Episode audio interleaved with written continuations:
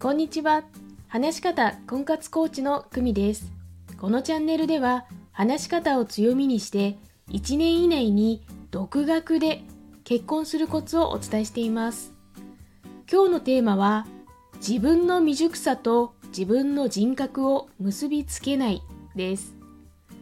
私の10代、20代は自己肯定感の低い時代でした。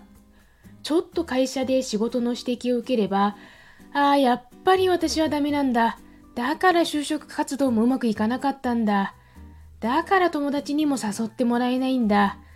だから彼氏もできないんだ。と、あらゆるネガティブ要素を結びつけていました。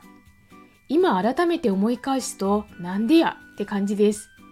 仕事のやり方を言われているだけなのに、なんでプライベートのことまでに波及するんだと今はわかります。そして1週間どころか1ヶ月ぐらい引きずっていました。めんどくさい人ですね。でも、ある時読んだ本で気づくんですよね。それってただ自分をいじめる考え方なんじゃないか。なんでわざわざ自分を苦しめる考え方を選ぶんだ。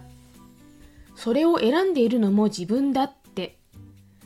じゃあ楽に考える方法って何だ？と思った時に、指摘されたことや事実と自分の人格をつなげないってことでした。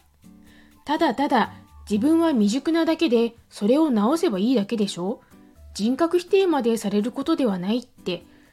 それに周りだってそんな完璧な人間ばっかりじゃないでしょって。そう思ったら少し生きるのが楽になりました。自分の未熟さと自分の人格を結びつけない。参考になれば嬉しいです。